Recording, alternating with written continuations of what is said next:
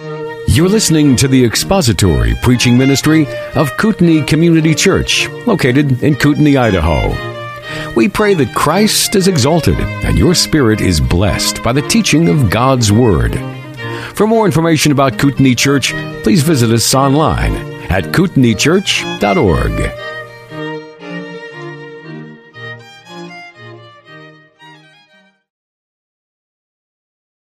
One of the things we're going to talk about this morning is proper foundations. What do you think, Pat? Would you live in that house? Yeah.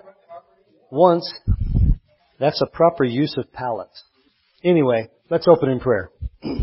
Father, we're grateful that you have laid the proper foundation, the cornerstone of the Lord Jesus Christ. And upon that foundation, you've instructed us to build carefully. And so as we look into your word this morning, we ask your Holy Spirit, Father, that you might encourage us and teach us and give us the proper plans so that we might build carefully and wisely on the foundation of Jesus Christ, the gospel, and draw people to you, to you so that you may get the glory for the building that you have created on this planet known as the church.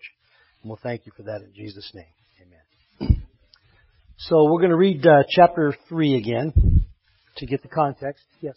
Uh, yeah, it occurred to me. I think I've, this may have actually been on Duford Road. I'm not sure, or maybe Upper Rapid Lightning. I have some found. I have some um, familiarity with improper foundations. We not in a house, but in a chicken pen one time, the whole side came down, and it wasn't very nice. So let's read chapter three. First Corinthians chapter three. And I, brethren, could not speak to you as to spiritual men, but as to men of flesh as to babes in Christ. I gave you milk to drink, not solid food, for you were not yet able to receive it.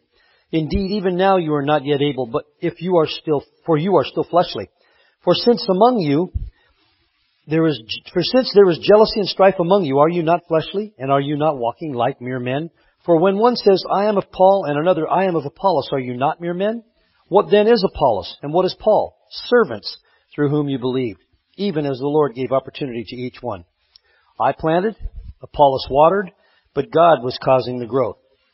So then neither the one who plants nor the one who waters is anything but God who causes the growth. Now he who plants and he who waters are one, but each will receive his own reward according to his own labor. For we are God's, excuse me, we are God's fellow workers. You are God's field, God's building. According to the grace of God which was given to me as a wise master builder, I laid a foundation, and another is building upon it.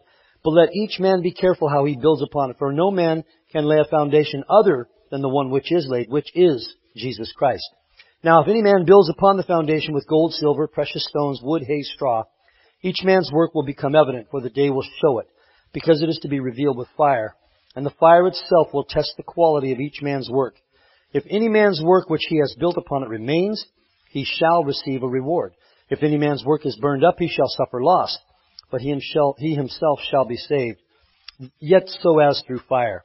Do you not know that you are a temple of God, and that the Spirit of God dwells in you? If any man destroys the temple of God, God will destroy him. For the temple of God is holy, and that is what you are. Let no man deceive himself. If any man among you thinks he is wise in this age, let him become foolish, that he may become wise. For the wisdom of this world is foolishness before God. For it is written, he is the one who catches the wise in their craftiness. And again, the Lord knows the reasonings of the wise, that they are useless. So then let no one boast in men, for all things belong to you, whether Paul or Apollos or Cephas or the world or life or death or things present or things to come. All things belong to you, and you belong to Christ, and Christ belongs to God. so, depending on how far we make it, we'll be talking about foundations We'll be talking about um, testing of testing of the building that each of us has been asked and been commanded and been given the ability and the grace to build. And so, foundations are interesting things. Um, in in today's world, the foundation is pretty much a unit.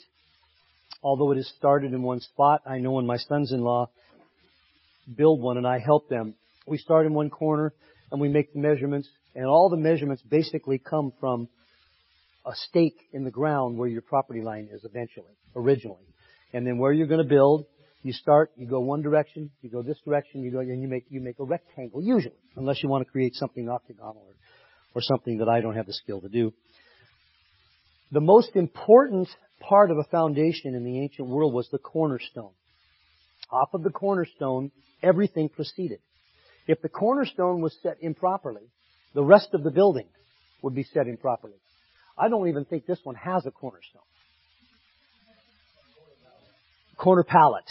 Yeah, for those who are unable to see this because this is a, uh, an audio presentation only, we have a, I don't know, that must be a 30, 20 by 30 house setting on what looks like four stacks of pallets with a nice board ramp. Excuse me? Okay. So it's much more, much more stable than pallets. Oh, well then there's no worries. Okay. Unless, okay. If this was probably built in Kobe, Japan, Japan, we might have some concern. Or down near San Andreas. But up here, who cares? Anyway, foundations. We'll be talking about foundations um, and ethical systems and morality and and all of those things that the world thinks in their wisdom that they have a handle on, for which they do not. So we're going to start. We, we finished up last week with um, the wise master builder in verse 10. According to the grace of God which was given me, like a wise master builder, I laid a foundation, and another is building on it. But each man must be careful how he builds on it. Now, necessarily, when you pick a section of Scripture apart verse by verse, sometimes the context gets lost.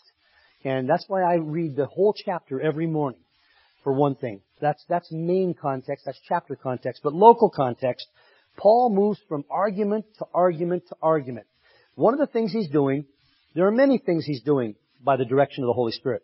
One of the things he's doing is, is he's, he's divesting the Corinthians of their thought that they can, they can live according to human wisdom.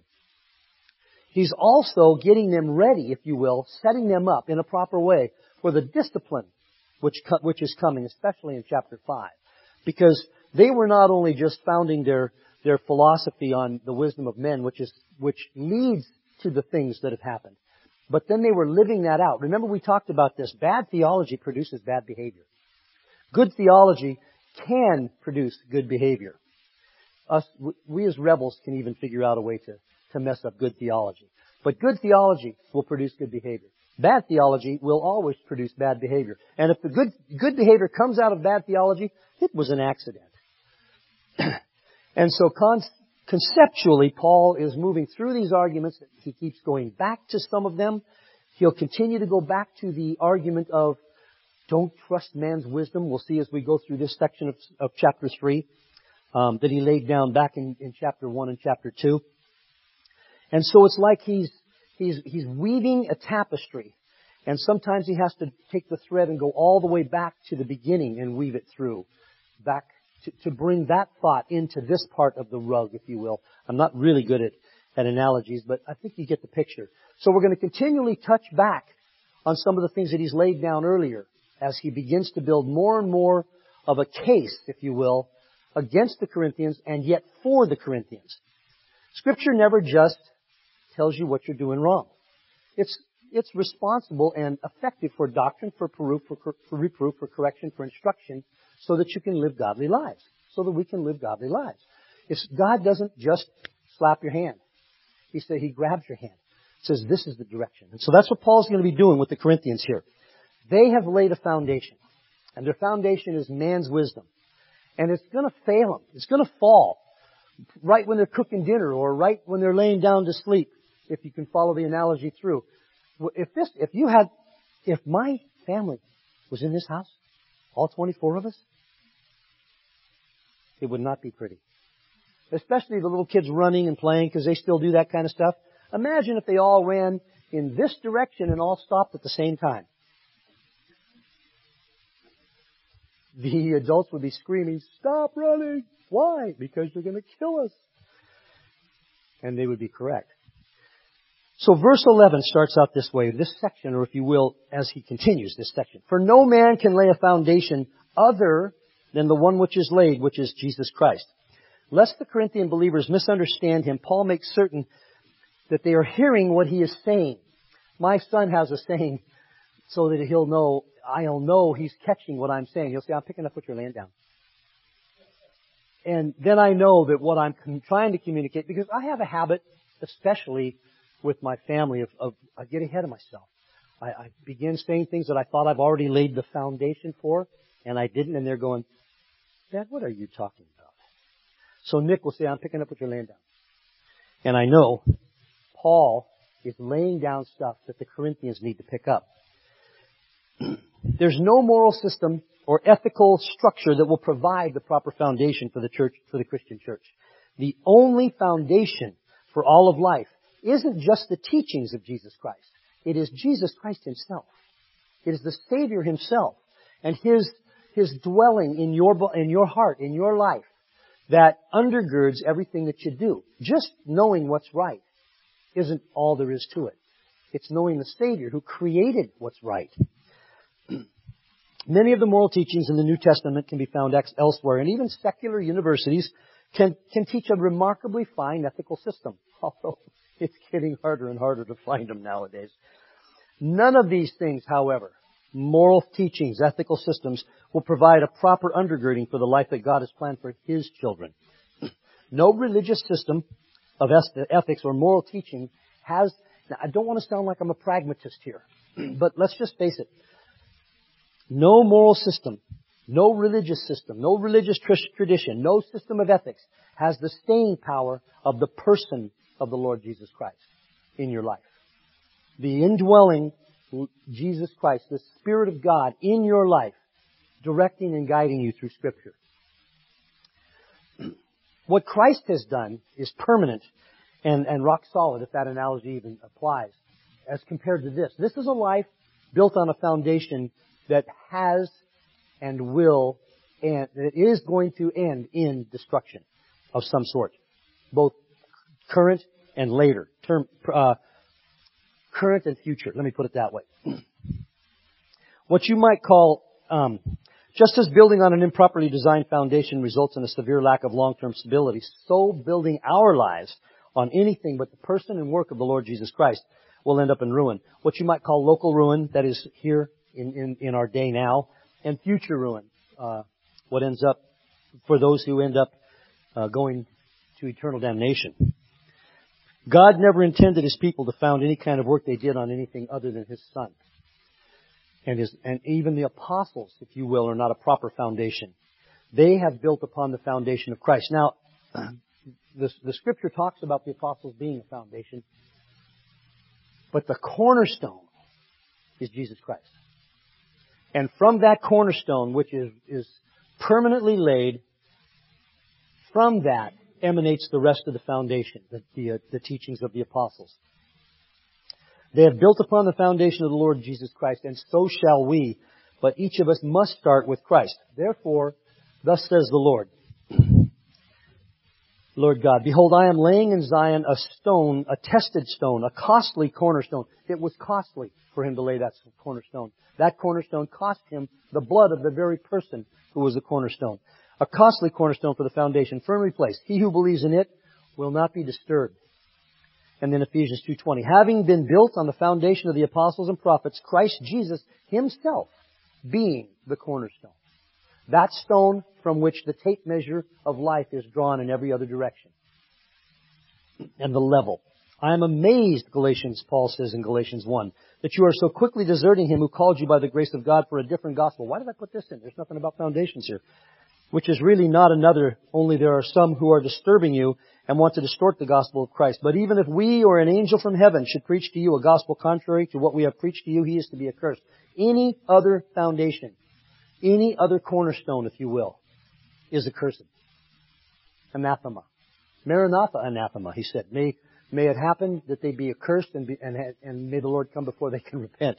Some people think that believes. Difficult and intolerant as it may sound, positive thinking, group hugs, prosperity theology, or any other version that does not comport with Scripture provides a foundation that will shift, it will crack, and it will crumble when life happens to it. More importantly, however, none of those methods give glory to God. Yeah, it's gone.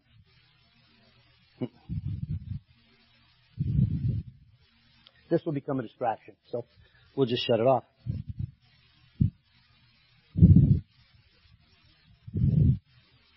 My apologies. I have a plug-in. It's in my desk at home, in my desk at home. So difficult as it may sound, the only thing that will provide a foundation that will not shift and crack and crumble is the Lord Jesus Christ. and the apostles' teaching built upon that. But more importantly, as I was just going to say before I was so rudely interrupted by my computer, none of those other messages give glory to God. That's really the foundational important thing. The cornerstone of the Lord Jesus Christ that He was laid for the gospel, for the building of the church. And that church was designed to give glory to God. Everything else gives glory to man. Or tries to give glory to man. That's what the Corinthians were doing.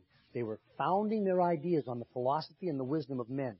We talked about earlier, months ago, about the 50 or more different concepts, philosophical concepts of how, how this all got started, etc. That's what the Corinthians were doing.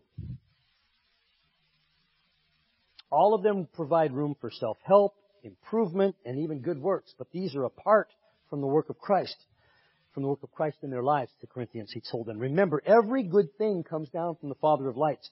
All of our righteousness is as filthy rags. Do we really believe that? Did the Corinthians really believe that? They must not have, because they were not building on the proper foundation. Only what is accomplished by the grace of the Lord Jesus Christ through His Holy Spirit has any lasting use, and it will result in praise to God. Everything else attempts to result in praise of men. And we see it today everywhere we go. And unfortunately, we see it in, it's infiltrated the Christian church. And so the method and the methodology becomes more important than the Creator. We're going to talk about how we build on that foundation. Any questions about verse, verse 11? Well, you have to bring it all back to the foundation of Jesus Christ. What do they think of Jesus? And every aspect of their, of their religious worship, if you will. And if they're, if they're not giving credence to the scripture as portrayed, as Christ is portrayed in the scripture, then what they have is the wrong foundation. And all we can do is warn them. All we can do is give them the truth and warn them and pray for them. But no, I'm not advocating that we then say if they, if they argue with us, well, your history, dude. That's not our call. That's not even the beginning of our call. Our call is to, is to preach the word in season and out and to be to be there for people who need us.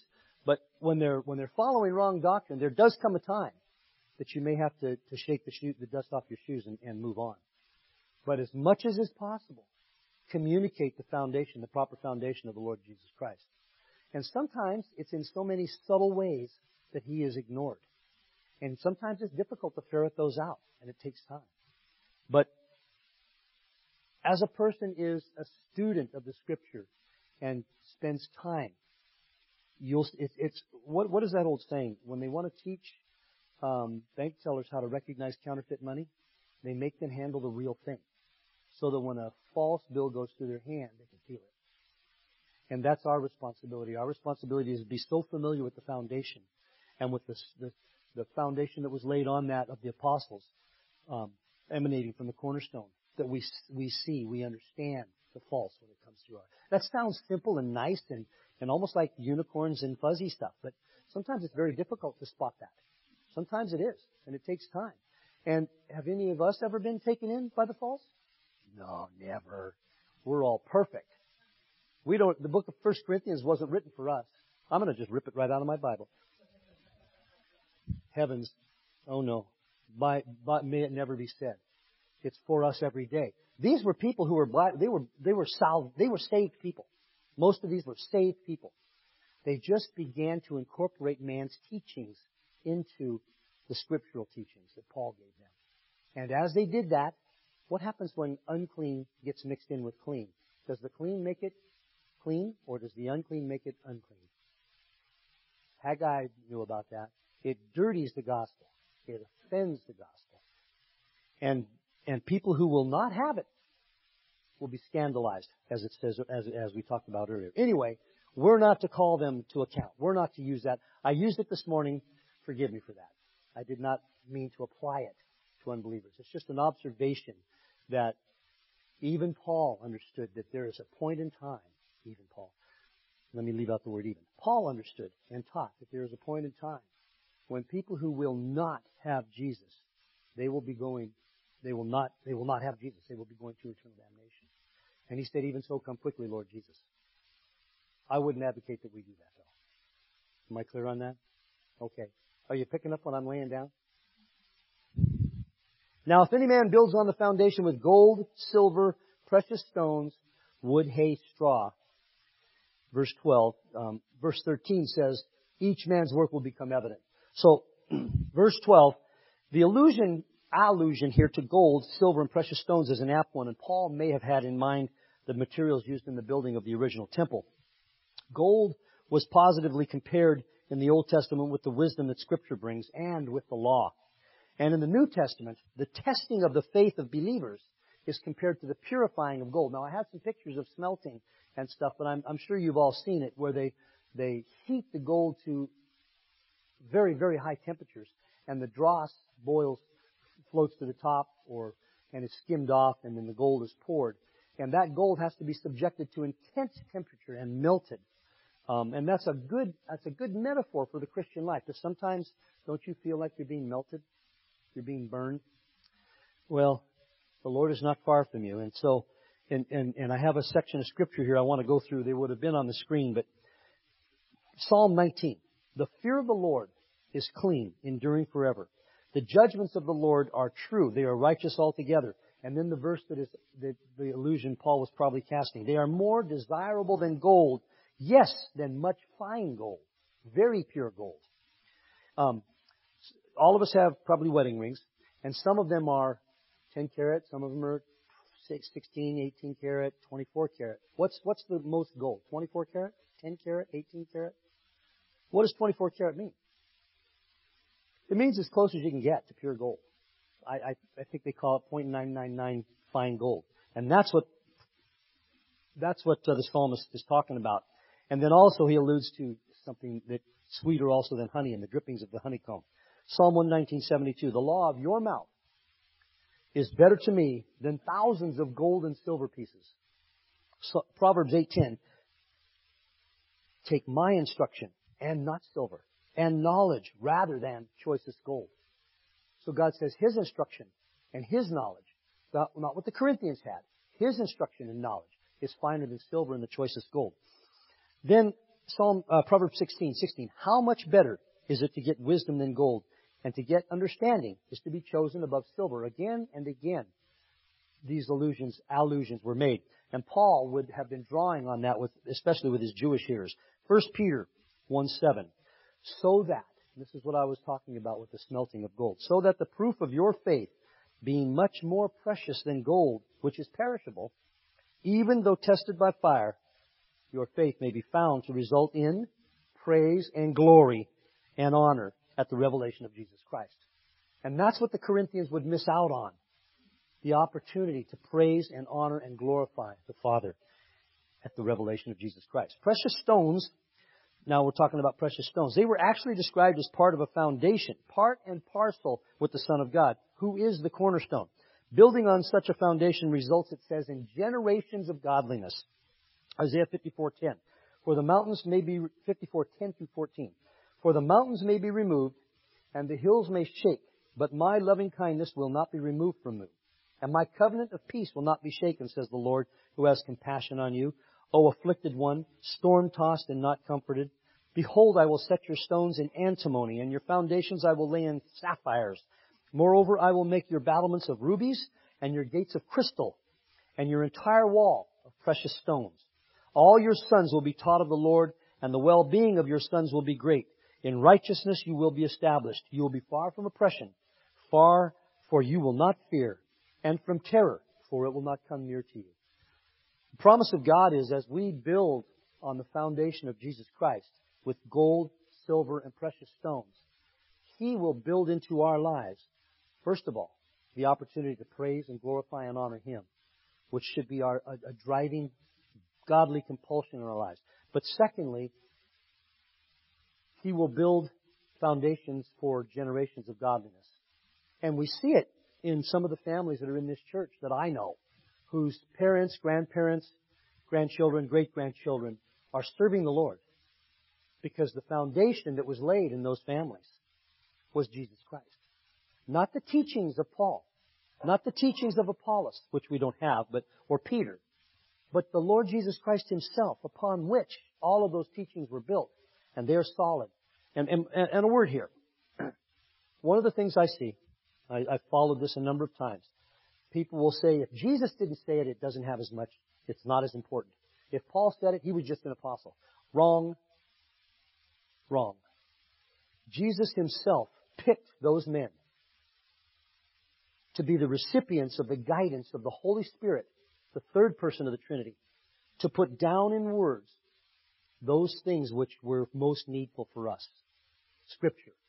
All of Scripture is inspired, is God breathed, and is profitable for doctrine, for reproof, for correction, for instruction in godliness.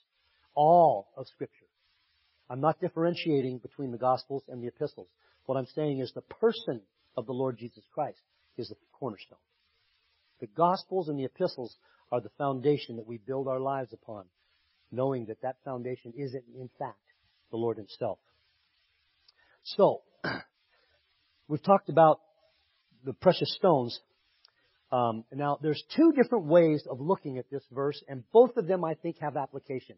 One of them is what, what I'm going to I'm going to continue with here is that the gold, the silver, and the precious stones are the good building materials. The wood, hay, and stubble, or, or wood, hay, and straw, I'm still living in the King James, are the bad, if you will. And so we'll look at that one first. Wood was what false gods were made out of by idolaters. Deuteronomy 28:36. The Lord will bring you and your king, whom you set over you, to a nation which neither you nor your fathers have known, and there you shall serve other gods, wood and stone. Deuteronomy 28:64. Moreover, the Lord will scatter you among all peoples from one end of the earth to the other end of the earth, and there you shall serve other gods, wood and stone, which you or your fathers have not known. Isaiah 37:19 and have cast their gods into the fire. For they were not gods, but the work of men's hands, wood and stone. So they have destroyed them. Isaiah 44:19. No one recalls, nor is there knowledge or understanding to say, I have burned half of it in the fire, and also have baked bread over its coals. I roast meat and eat it. Then I make the rest into an abomination. I fall down before a block of wood. He was actually mocking the fact that they would take a log and they would cut some of it up and heat their home. Then they would get some more of it they would put into their stove or whatever they used to cook and bake their bread. And then they would roast meat over the heat of it. And then the rest of it they'd carve into a stone or to a wood idol and then worship it. How foolish is that? Jeremiah 10:8. But they are altogether stupid and foolish in their discipline of delusion. Their idol is wood. So there's one of the aspects that Paul would have been alluding to when he was talking to the Corinthians when he, when he was saying that some people will build with wood. This is the wood that would have come to some of their minds. Similarly, hay or straw was unfavorably compared with the Word of God and was often compared with something that was easily destroyed or blown away. Jeremiah 23:28.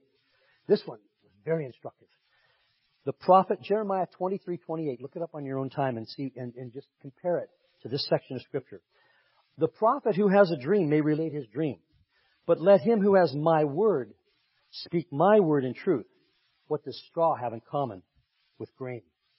He was comparing the prophet's dream with straw, but the word of God with grain, with food, with something that has value. Uh, Job 21:18. Are they as straw before the wind, and like chaff which the storm carries away? And then last here would be Jeremiah 13:24. Therefore I will scatter them like drifting straw. The clear implication being that the Corinthians should build on the wisdom of God compared to gold, silver, and precious and stones, and not the wisdom of men, which is compared to wood, straw, and hay. These materials, by the way, they do not represent wealth, talent, or opportunity, and they do not represent spiritual gifts. They represent the responses that every believer has to the good things that God brings into their lives. First of all, the Word of God. They represent the works that each of us are, are, are involved in building, hopefully at the hand of God. And we'll see that in the end of verse 13. Um, the foundation is sure. It is the bedrock. of the Lord Jesus Christ himself. What we bring to that foundation should reflect love and care towards God and towards men. Of course, they are not saving works. Building on that foundation does not save us. All of that was done by the Lord Jesus Christ, and, but we were created for good works, and we should live in them. Works are not the source of the Christian's life, but they are a manifest dem- demonstration of it. They are a manifest demonstration of it. Another possible way, and this is the second way that some of the commentators and, and, uh, and I could see as they looked at it, was that all the materials have their use, and certainly they do in our world, but some are inferior to others. Gold and silver and precious stone are listed together as a group, and each is valuable in their own right. Um, as believers use the gold, silver, and precious stone that God puts into their lives to build on the foundation of Christ, works result which will stand the fire. They will stand the fire test. Wood, hay, and straw have their uses, but they might be compared to, in some cases, what it looks like religious busyness. They may have the appearance of good work, but they are not really. So in both cases, wood, hay, and stubble are not the kind of building materials that God wants us to choose, to carefully choose. He wants us to choose gold, silver, and precious stones. When they are tested by fire, they will burn up. One commentator put it this way.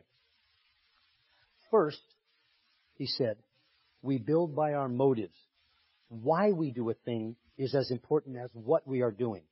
A campaign of neighborhood visitation done because of compulsion is wood.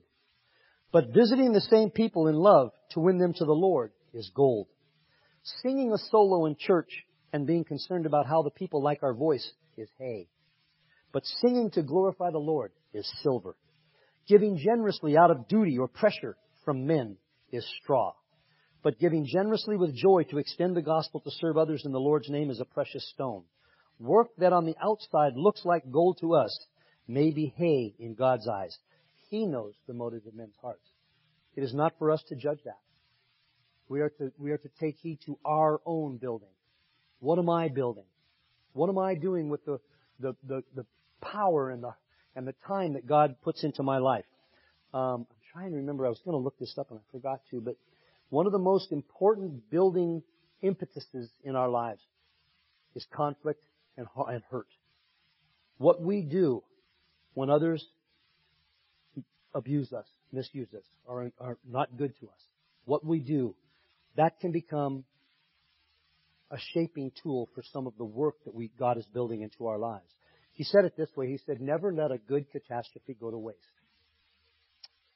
And the idea being that when difficult things come into your life, one of the purposes for that is the shaping of you, the shaping of me, the shaping of the Corinthians, so that out of it will come, become, will come a more beautiful vessel that holds the Spirit of God.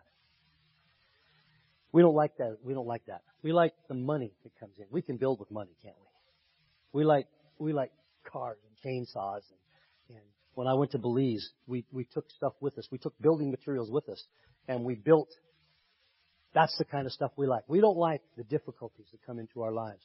And I'm not advocating that you start liking them. What I am advocating is that we pay attention. We, we think with care.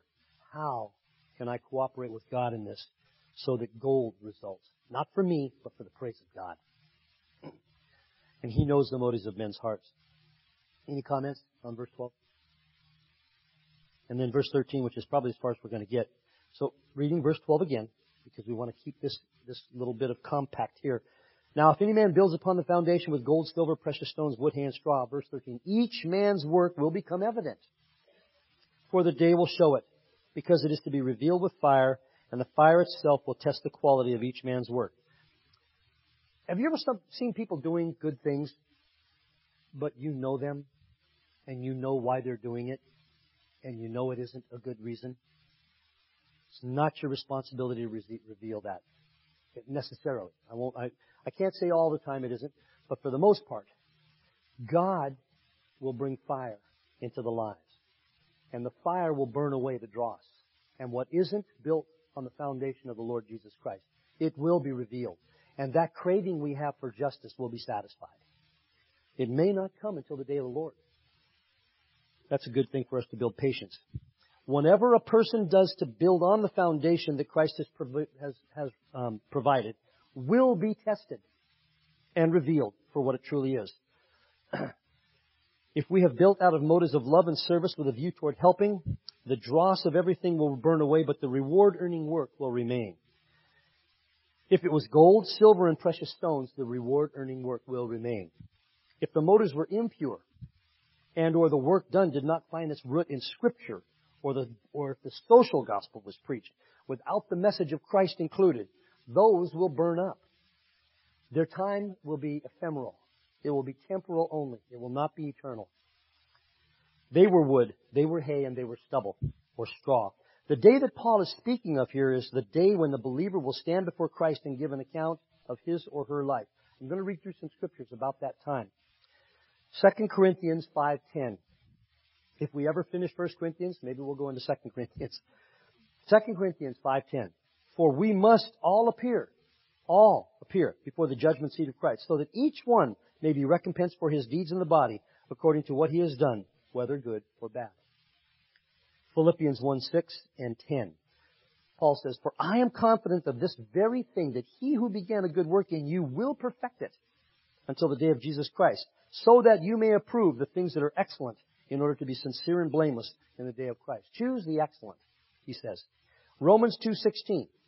On the day when according to my gospel God will judge the secrets of men through Jesus Christ.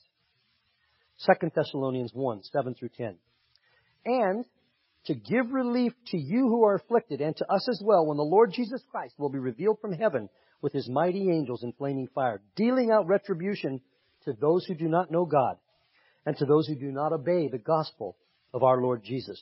These will pay the penalty of eternal destruction, away from the presence of the Lord and from the glory of his power, when he comes to be glorified in his saints on that day and to be marveled at among all who have believed. For our testimony to you was believed, to be marveled at. Again, as Thomas pointed out, it's not our responsibility to, to point out to them that they may be the recipients of eternal destruction. We don't know the hearts of men. We don't know what they're going to do. We're to deal out the gospel. That's what we deal out. 2 Peter 3.10 But the day of the Lord will come like a thief in which the heavens will pass away with a roar and the elements will be destroyed with intense heat and, and the earth and its works will be burned up. Have you ever had a boss show up without you knowing he was coming? And walk in and just to check on your work? If you're your own boss, try it sometime and then uh, go ahead and come back and report to us how that worked out. But I've had it happen, and uh, I remember, and, and I failed, and I've not. Both. I've been on both. I've been on the receiving of both praise and both. What are you standing around for? I don't pay you to stand around. If you want to stand around, there's an unemployment line that lots of people are standing around in. You want to go there? No, sir. The day of the Lord will come as a thief in the night we need to be about the work of the Lord. Not out of fear, but out of love. Out of wanting to cause success and praise for the Father. Revelation 20, 12 and 13. And I saw the dead, the great and the small. You know, I'll get off on this, I'll get off on a rabbit trail. And I saw the dead, the great and the small, standing before the throne, and the books were opened, and another book was opened, which is the book of life. And the dead were judged from the things which were written in the books according to their deeds. And the sea gave up the dead which were in it, and death and Hades gave up the dead which were in them, and they were judged, every one according to their deeds. Again, this is not a testing for the salvation of the believer. It is a testing for the works that the believer did. Salvation is sure once you've trusted Christ. But there will be people who will show up, who will be judged, who will be raised and judged, who will not have much to offer. And, and there have been songs written about this. I was going to bring some of those. Maybe next week I'll remember to do that. Most likely. Yeah. Well, not 2 Corinthians 5.10. The Bema seat. All. Everyone will be judged. According to their deeds. Now, not according, the judgment for salvation is based upon your trusting in Christ Jesus alone. That's it. But the works that we have done, they're going to be revealed by fire before the judgment seat of Christ. What did you do? What did you build with? What, excuse me, not what did you build? Yeah, what did you build with? What did you choose? And how did you build?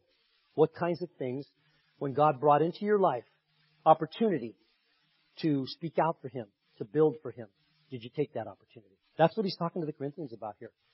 When, when you go back, and he's going clear back to the beginning again and drawing that thread of the wisdom of men into this tapestry. When you, when you fall back on the wisdom of men, your building will not be on a sure foundation. When you fall back on the wisdom of, of Scripture, your building will be on a sure foundation, the foundation of the Lord Jesus Christ Himself. For what did the Scripture, who did the Scriptures speak of? He said. What did He say to the men on the, on the road to Emmaus? And to everyone else? He said, the Scriptures speak of me. The Old Testament speaks of me, Jesus said. You're not picking up what I'm laying down. Paul is pointing out to the Corinthians that they must be ready to stand before the judgment seat. Not out of fear, out of love. But the fact is, everybody's works are going to be tested. Is that of a concern? It's of a concern to me. You know, uh, I, I know I, I want to, uh, I want to be found a proper worker when my boss or my dad, when he was alive, showed up. But more so, I want to be able to give glory to the Lord Jesus Christ. Whatever we have done that has resulted in, in uh, profit, if you will, for the gospel, that we can lay at the feet of Christ because He's the one responsible for it in the first place. Um, Luke, Luke 19, 11 through 27, if you want to read through that. I'm going to end with that because that, that's an entire section. So again, let me finish up with this. The person will not be tested. The person will not be tested. Your salvation is sure because it rests on your trust. It rests on the work of the Lord Jesus Christ. He drew you. He saved you. You did none of it.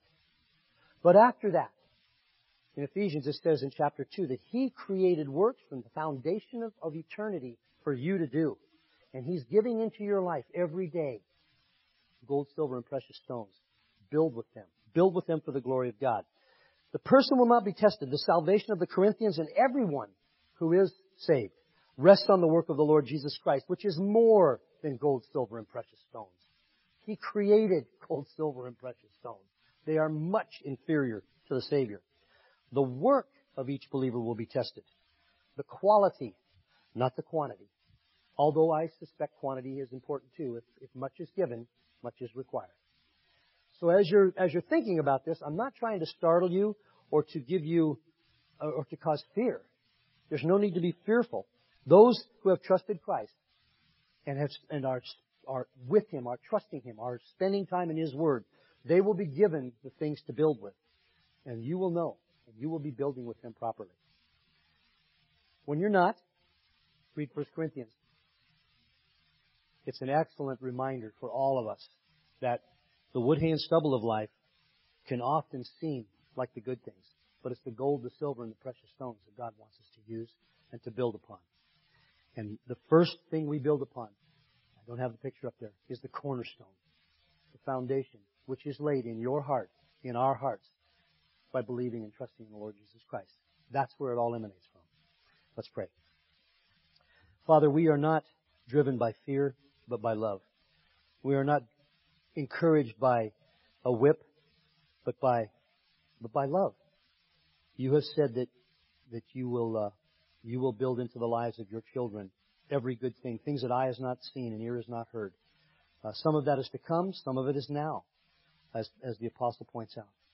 And so we trust you that as you bring into our lives every difficult thing, you will also bring into our lives the grace so that that difficult thing will become part of a building that will give glory to you. And we thank you for that in Jesus' name. Thank you for listening to the latest podcast from Kootenai Church. If you'd like to learn more about Kootenai Church or to donate to our church ministry, you can do so online by visiting kootenaichurch.org. We hope you enjoyed this podcast and pray you'll join us again next time. Once again, thank you for listening.